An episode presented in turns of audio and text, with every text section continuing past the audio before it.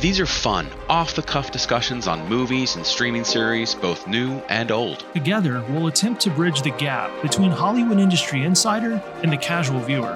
This is Alec. And I'm Ben. And you're listening to the Cinema A to B podcast.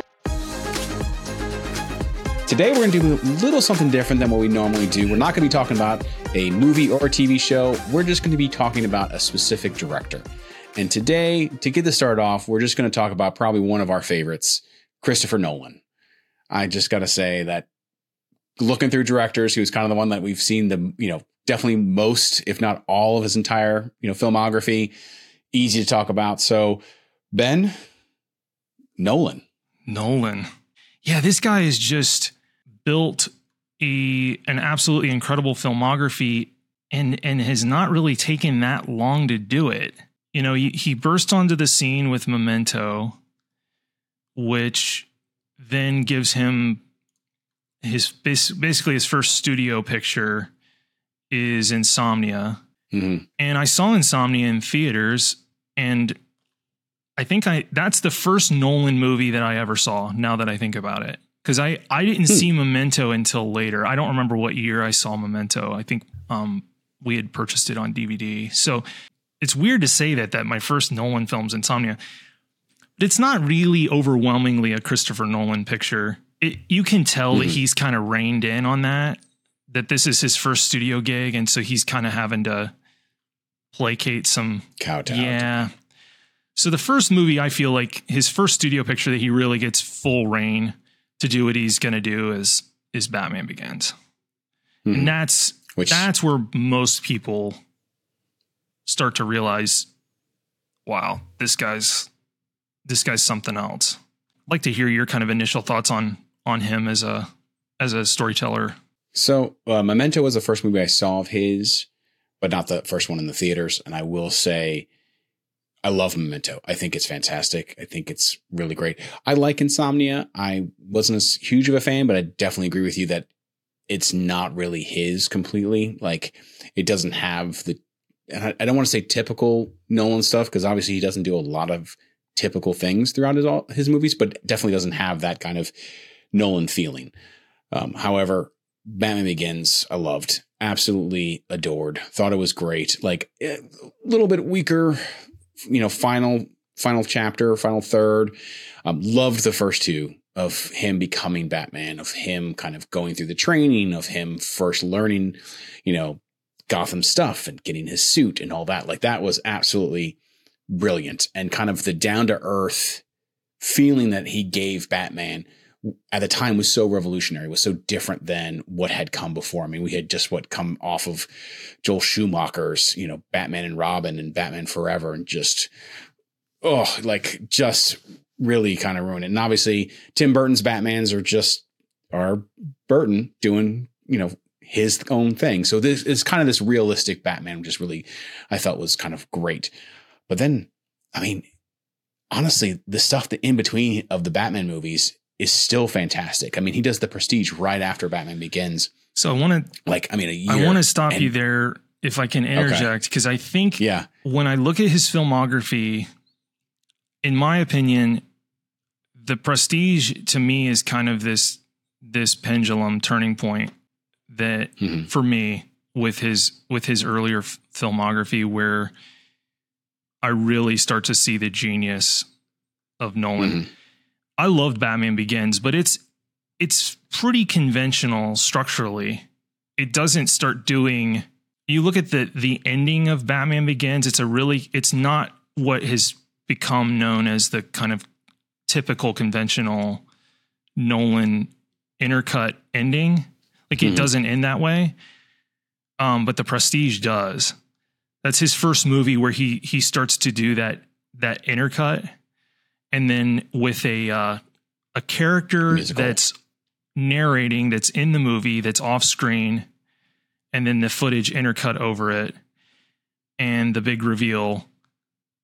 I I, I wrestle because I think I like Dark Knight the best of his films, but in my brain I almost think Prestige might be his best work still. Hmm.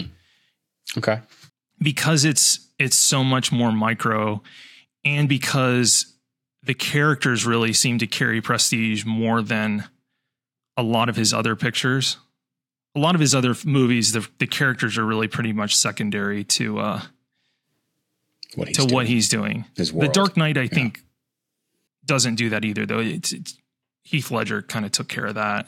Like it's and it's the Joker's movie. But yeah, I, wanted to interject real quick with that. With I think The Prestige is a really important film, um, and and he effectively was able to make The Prestige because Batman Begins did so well.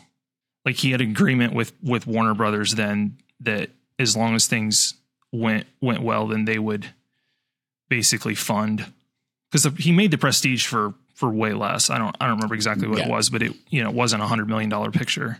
But talking about that, you know, they gave him not much for prestige, but now he's become one of the few directors that they'll throw hundreds of millions of dollars to to make a film. And like, I mean, he did it with Tenet, like a, a concept that is hard to understand. That's not a franchise movie. And I mean, I'm sorry, I, I thought John David Washington was fantastic in Tenet, but I mean, he's not the big name actor, like a tentpole actor that you put a couple hundred million dollar movie on, but yet Nolan is able to pull it off because he's got this. What I don't know this that it factor when he makes movies that he brings people in to watch that, that they're they're bigger than what they're supposed to be. I don't I don't know how to really really do it, but he just delivers. I, I don't have insider information. I, this is what I've. This is a lot, largely what I've read, and it's it's verified. Um, but he is one of a handful of big picture directors, along with a gentleman you might know named Ridley Scott, who will consistently stay on or under budget and Mhm. finish on time with everything he does. And both of those guys are meticulous planners, and Nolan just finds ways to. I mean, this is a guy that if the weather's not cooperating, he'll just shoot anyway. Mhm. And he's had other directors ask him, How do you get such crazy, cool looking like skies? And and he's just like, We just shoot. Like, I don't Yeah. wait. It, nothing fazes this guy basically. He he won't No. he won't wait around for like a perfect sunny day necessarily to shoot a sequence. He'll just shoot it. Just like we'll we'll make it work.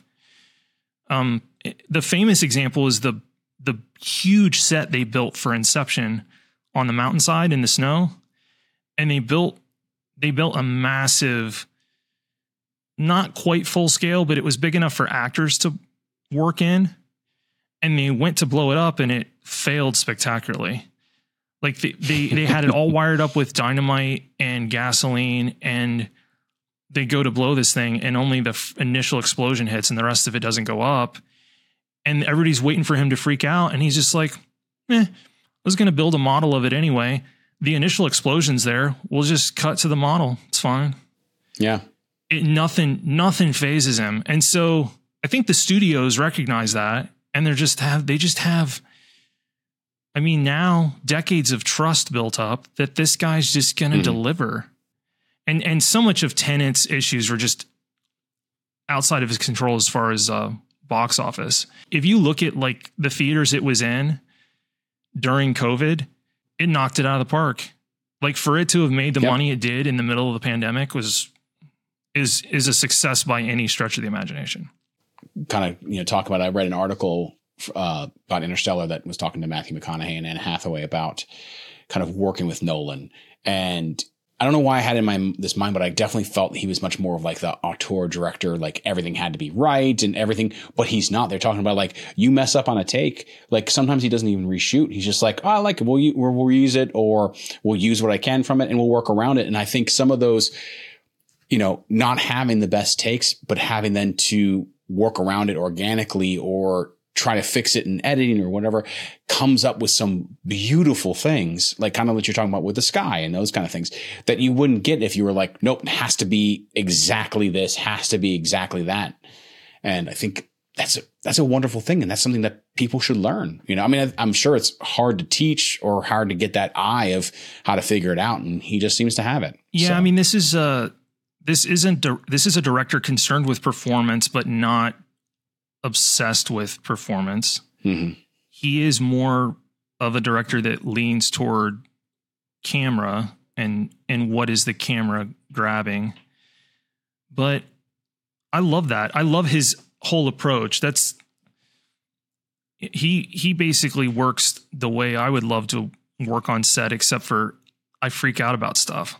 So like I just I'm too neurotic to operate that way. Yeah. But yeah, he's able to roll with with punches of stuff just not quite going right. But but by the same token, he has a very tight knit crew he rolls with. He's had the same basically the same production designer the entire time, like production Mhm. and costume design. Um he had the same cinematographer for a long time. I think up through Rises, he had Wally Pfister, who won an Academy Yeah. Award. And then Wally wanted to direct, and so he was like, you know, he he rolled with the punches and and hired uh, this Hoyte that he's had since uh, Interstellar. And then, you know, like we've we mentioned on another episode, he's his relationships kind of soured right now with with old Hans Zimmer because Hans did Dune. I don't but- know. but that's not a bad thing, right? Because it gives this it gives other people an opportunity to work with him. Oh, and his first assistant director is the same guy like the whole time. Since Oh, like wow. at least begins or insomnia or something like that. And just an aside, first assistant director for the for people that aren't in the industry is kind of a confusing term because you're like, well, wait, do they so they're like a junior director and then they become like a film director? No they're basically the closest thing to a, a film producer on set and they keep the ship running they they Mhm. keep and they keep the the main point of a first assistant director is to keep the shot schedule on on the clock. Like in their Yeah. they're in your ear. Hey we've got we've got five minutes to set the, you know or 20 minutes to set the next shot up and then we got to roll. And then you start you know you start going over on takes. If you're a director you're at take 20 and that first ad gently is like in your ear. Uh you need to wrap this up because we've got six more shots. So that's what a first ad does. That's why you don't see them. It's not really a creative position. So they don't become they don't usually become a director. They'll usually if they get tired of being on set they'll they'll go into producing or something like that. But it's a super super important position. I mean just Yeah. by the way the the two most important positions on set might just be first assistant director and the script supervisor. Hmm. and i'm sure he's had the same script supervisor his entire career. And and script supers will become first ads as well. But just a little note for for people that aren't necessarily in the industry. So he's had he's got this core um around him of people he trusts. And so i gobbled up as much as i could on what it was like to be on a nolan set. And it's it's very calm. He's got his flask of tea that he likes to drink. And he's got a little wireless monitor so he can see even though they shoot film it's got a transmitter. Mm-hmm. So he's able to kind of keep the image. But yeah the guy's super chill. And it just blows my mind that he's able to be that chill and kind of loosey goosey with some stuff and make just what I think are some of the best films of our era. he also likes to play with time. I, that's what I one of the things I love. I love the fact that all pretty much almost all his movies, except for like the Batman stuff, really just play with time in some form or fashion. I mean, obviously the Prestige, less so. Obviously Insomnia, kind of. Uh, but I mean, Memento, obviously Inception and Interstellar, Tenet, even Dunkirk. I mean, Yeah. it's fun to see kind of what he's going to do next with time to play with it.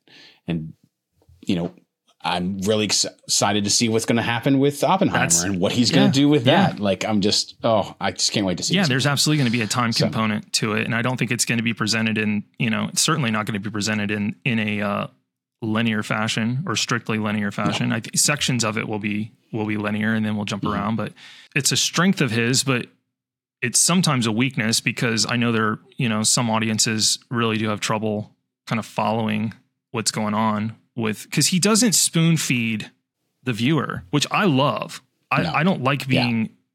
I don't like being spoon fed narrative necessarily. I mean, um, now we can get into some of the the well known audio choices. issues with with Nolan movies, and it all came to a head with with Tenet. And I guess I can give a little bit. I'll be brief backstory on on this if you've not seen Tenet. There are entire sections of this movie there where the dialogue is basically unintelligible, and initially people thought that it was just like a bad mix, a bad audio mix. But the reality is, I think it was a creative choice, and he's come out and basically said as much that he was experimenting with.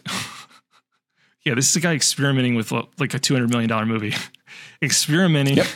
With using dialogue as just a basically a sound effect, like part part of the sound rather than the most important sound and it drove people nuts. Now, when I saw it in theaters, I picked up on it pretty quickly that that this was intentional, and so I just stopped trying to understand it and just kind of sat back and tried to understand what was happening visually, and that worked for me because later in the movie, characters are speaking and they're perfectly easy to understand. So I was like, well, this this isn't a person mixing this to that messed up. This is this is a creative choice. So my guess is he doesn't do this on Oppenheimer.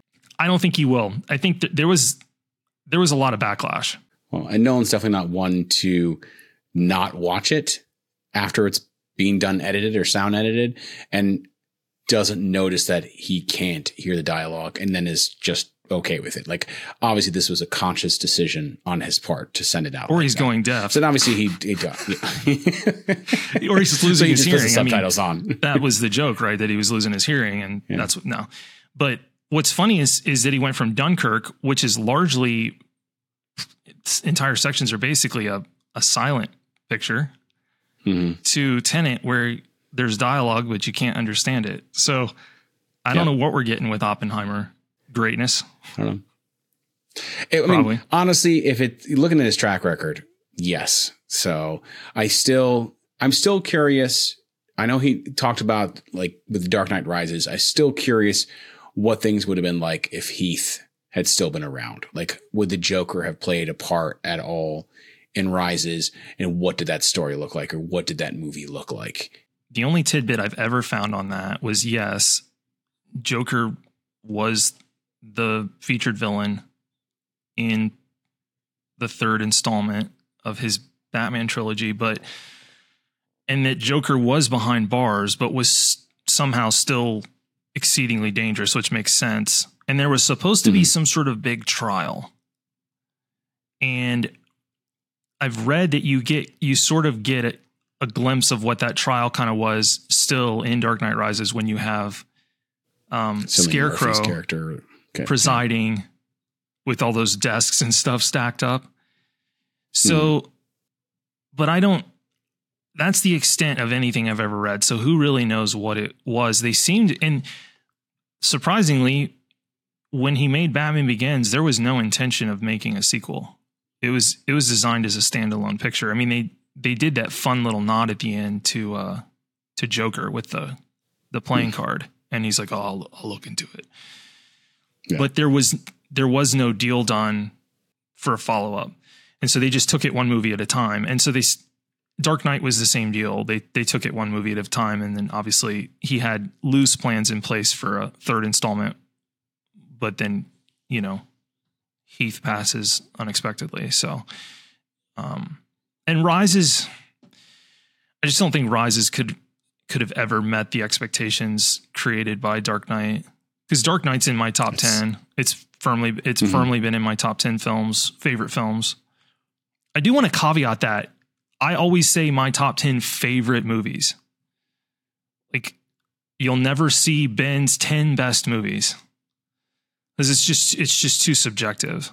So it's yeah. my favorites, but Dark Knight Rises is or not Dark Knight Rises. Dark Knight is is in my top ten, but I have a hard time not wanting to put the Prestige in there too. So. I can definitely tell you it's probably my favorite or in like the top two or three favorite movie going experiences. I mean, because you and I saw it, you know, in true IMAX and just from going from the small screen to the IMAX screen, you know, for all those different scenes in Dark Knight, it was just absolutely amazing. The open, yeah, you and I, that opening bank. Yeah, you and I and yeah. Vlad um, mm-hmm. shared that experience at AMC City Walk in uh, Studio City, and yeah, yeah, to date, that's the most awe-inspiring image I've ever seen in my life. When it cut to, uh, you get that that first initial shot where it cuts to um, Ledger's. Well, it's Ledger's Joker, and he's holding the clown mask down by his side.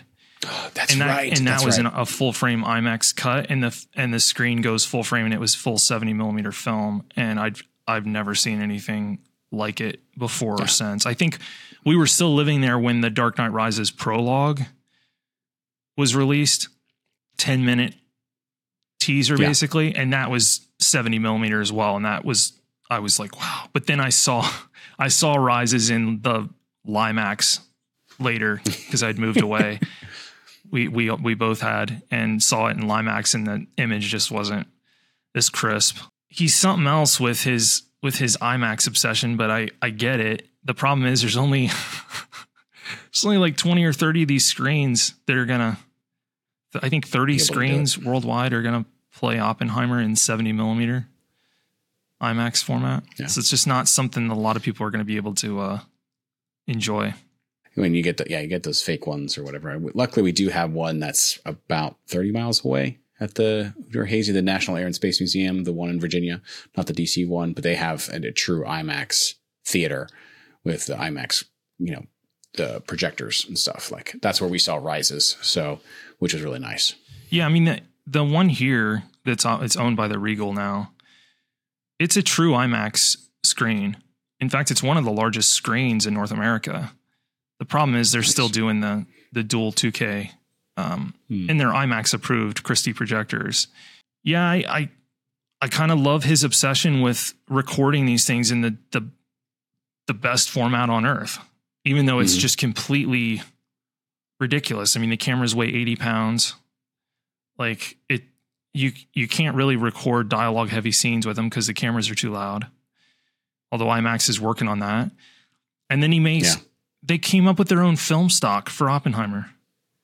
Because prior to this movie, black and white 70 millimeter or 65 millimeter negative didn't exist. Pushing the envelope. Oh, absolutely pushing the envelope. Yeah, and it's it, it James Cameron's pushing the digital envelope, and on the other side, Nolan's pushing the mm-hmm. still pushing the old analog envelope. So, but he makes lots of money doing it. Yeah, and they're going to continue to give him lots of money they to do should. these things. He's he's tremendous. Um, now, I do want to address a big kind of a common complaint I, I've heard from people on Nolan, which is that his films lack emotion. Hmm. I don't really think that's fair. I think what what you're seeing though, and I'll just use Tenet as his, the most recent example since that's his last release. Yeah, long stretches of Tenet are kind of emotionally can be flat.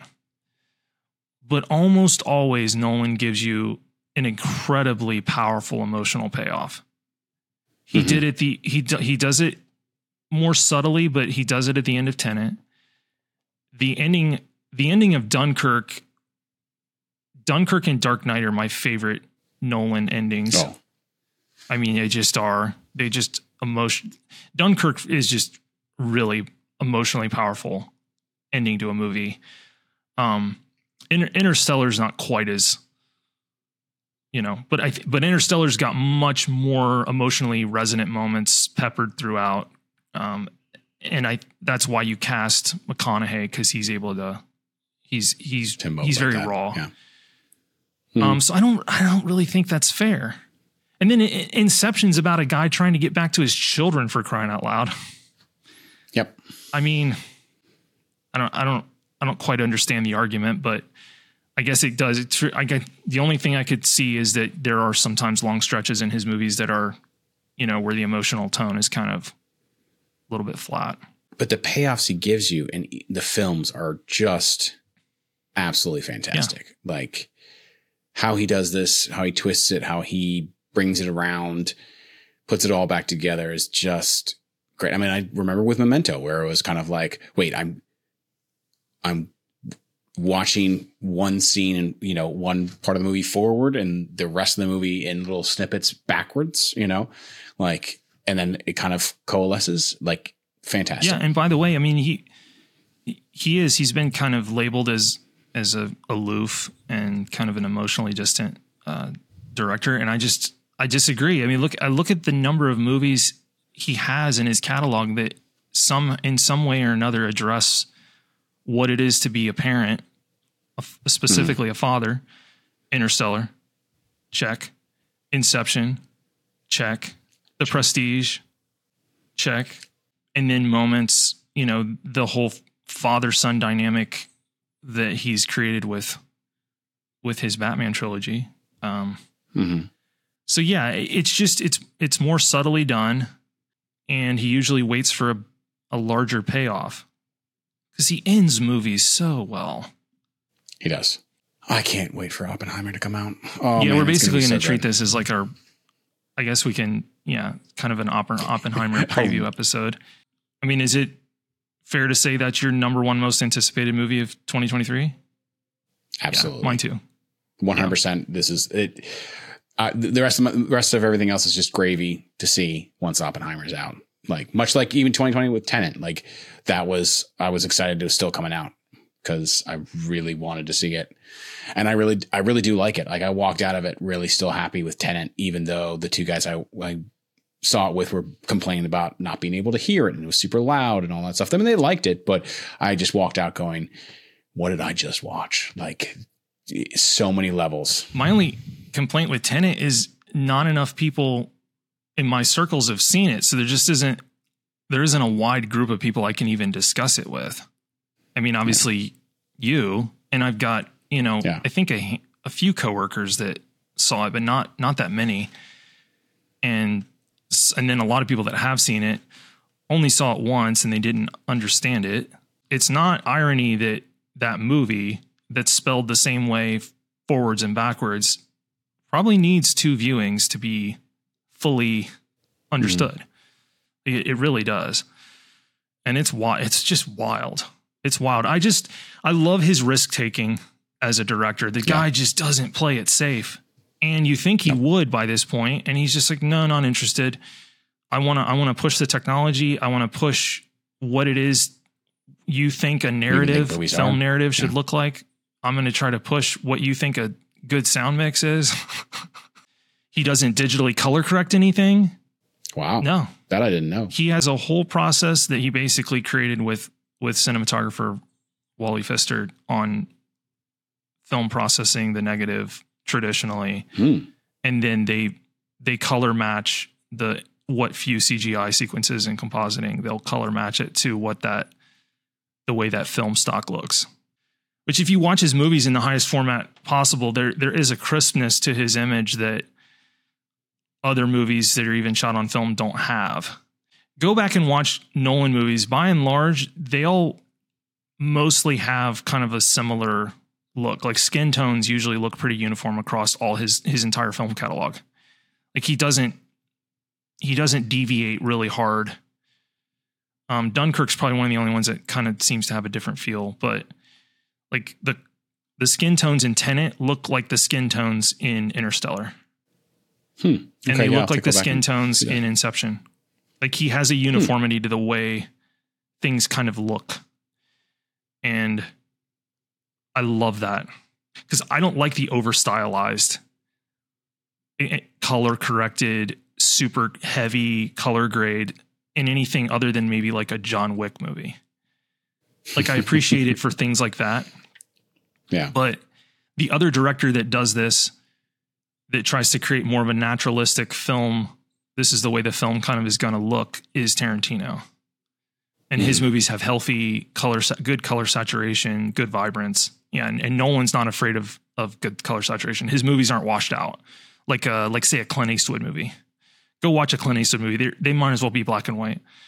Alec's heard Alec's heard me complain about this before. I love Clint Eastwood, but Nolan's image is as good as there is, as good as there is. Yeah. and and a lot of my favorite directors seem to not shy away from from that. He's he's Hmm. special. He's special. He's I just don't special. want. I don't know when he's going to win a stinking Oscar, even though I don't like the Oscars. I still think he needs to win one. It seems like there's members of the Academy that don't like him. I don't know. I don't know what it is. Because he doesn't play by the rules. I'd love to see him win Best Director for Oppenheimer. The, here's the thing: I think Oppenheimer is going to offer that a lot of his other movies haven't. It's a it's a character study. I mean the Yeah, the visuals are going to be extraordinary, right? With with him, especially the fact that he recreated an A bomb explosion with conventional explosives and filmed it Mhm. with high speed cameras instead of CGI. Which, of course, that's a. Of course, Nolan did that. of course, he did. But the fact that you have Cillian Murphy that's going to be able to to play this I character, hope he wins. and he wrote the script in first person. So the entire movie's from the perspective of of Oppenheimer. Interesting. So okay. that's and he wrote it. He decided to write it in in first person to to stay stay in that lane basically. So Okay. if that's the case, then I think you get you know a movie that would be one of his first heavy character study movies since The Prestige. So because the rest the rest of his movies aren't uh, The Dark Knight might Yeah. fit that bill, but a lot of his other movies are seem to be more about the environment and what's happening to the characters rather than focusing on on one one individual. So yeah, I hope he wins Best Director, and then obviously I hope Cillian Murphy wins uh, Best, Best Actor. Actor. Yeah. Yeah, I don't know if I told you I don't know if it'll win Best Picture. I don't, I don't know. It's gonna be No, well, I mean, he's only been nominated twice for Best uh, Picture for Dunkirk and then Inception. Yeah. So, and only once for Best Directing for um, Dunkirk. isn't that wild? Yeah. Yeah, he got absolutely Just- Dark Knight got hosed. Oh, I mean, yeah. completely, Because it's a superhero movie. completely. I think it's I think it's the best, you know, amongst the best movies ever made, and it and it's firmly to me, it's it is Mount Everest of the superhero genre. Yeah. there's no and there's no close second. I don't want to hear the fanboys telling me Logan is. I like Logan, but Not even. that's It's very it enjoyable. is. That's but the, but not that's the, other same one caliber. that gets some some pub on you know. Oh, this is the best superhero movie ever made. Is is Logan? I'm like, nah, nah, I don't think so. No. But again, it's subjective. But I'm uh, just figured I'd, But they're wrong. of course, Yeah. Come on. of course they Come are. on. On our podcast, they're wrong. Yeah. And in real life. Well, I guess we didn't really dig into like his signature stuff, but maybe a little bit. I, he definitely yeah. he's got the yeah he's got the intercut where uh Plays with time. yeah he he'll take he'll take uh multiple timelines and weave them eloquently in into a to a wonderful conclusion you know you've heard tarantino say this you know he he's he's cutting himself his career short as far as feature films he's going to direct because he's studied so many big directors and feels like there's a point at which they uh they're never able to quite match their the hot point in their career.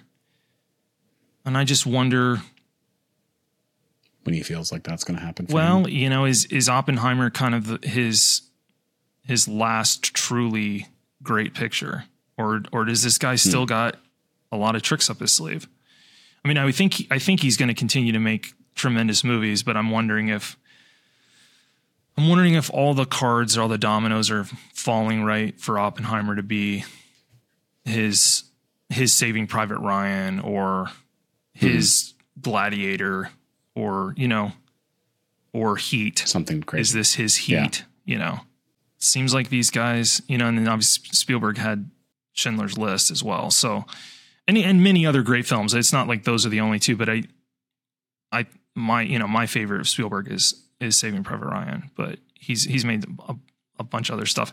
And yeah, Nolan just feels like I don't know. Sometimes I feel like they uh they took Ridley Scott and Michael Mann and Steven, Steven Spielberg and sampled their DNA and mixed it in a lab in England and gave You birth to Christopher Nolan. Nolan. So, but stop, but tonally, tonally, I think I think Nolan is closest to Michael Mann. Yeah. That's that's who I when I watch his films in the their their tone, that's who I feel like I see the most. So and honestly, out of all all the directors he's kind of homage to, I think Mann has the been the one that he's homaged the most. Yeah, Ridley Scott would be number two. Yeah, Ridley Blade Runner still has a huge um, heavy influence on everything that that Nolan does, but and and then and Kubrick. Thank goodness his shooting method is not Kubrick. yeah, endless takes to wear down he, my actors and actresses until they just break, and then I get what they yeah. get what I want. So he wouldn't have the the actors coming back for more every single movie. Kubrick couldn't operate as a director in this era. Nobody no, would work with him. Not at all. No. no. Yeah, Nolan was made. True Nolan was made for this era, and we're just all happy to be part of the party. Yes, we are. Any final thoughts? No, I. uh No, I think we got it all out. Well, I, yeah, I mean, we could probably we could probably dialogue on on him for for a long time, but that's not really the point of this. Um, our our goal is that you get yourself out there and watch some Christopher Nolan. Yeah, go back see his back catalog. Even his movie following one of his first is st- is still really good too, and a lot of, very interesting. Yeah, he so. uh, says following is basically the best that they could do, kind of on their own, with minimal mm-hmm. minimal crew, minimal investment.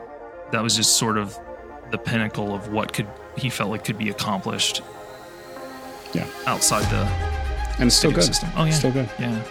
Thanks for joining us, and see you in the next one. Yeah. Take care, everybody.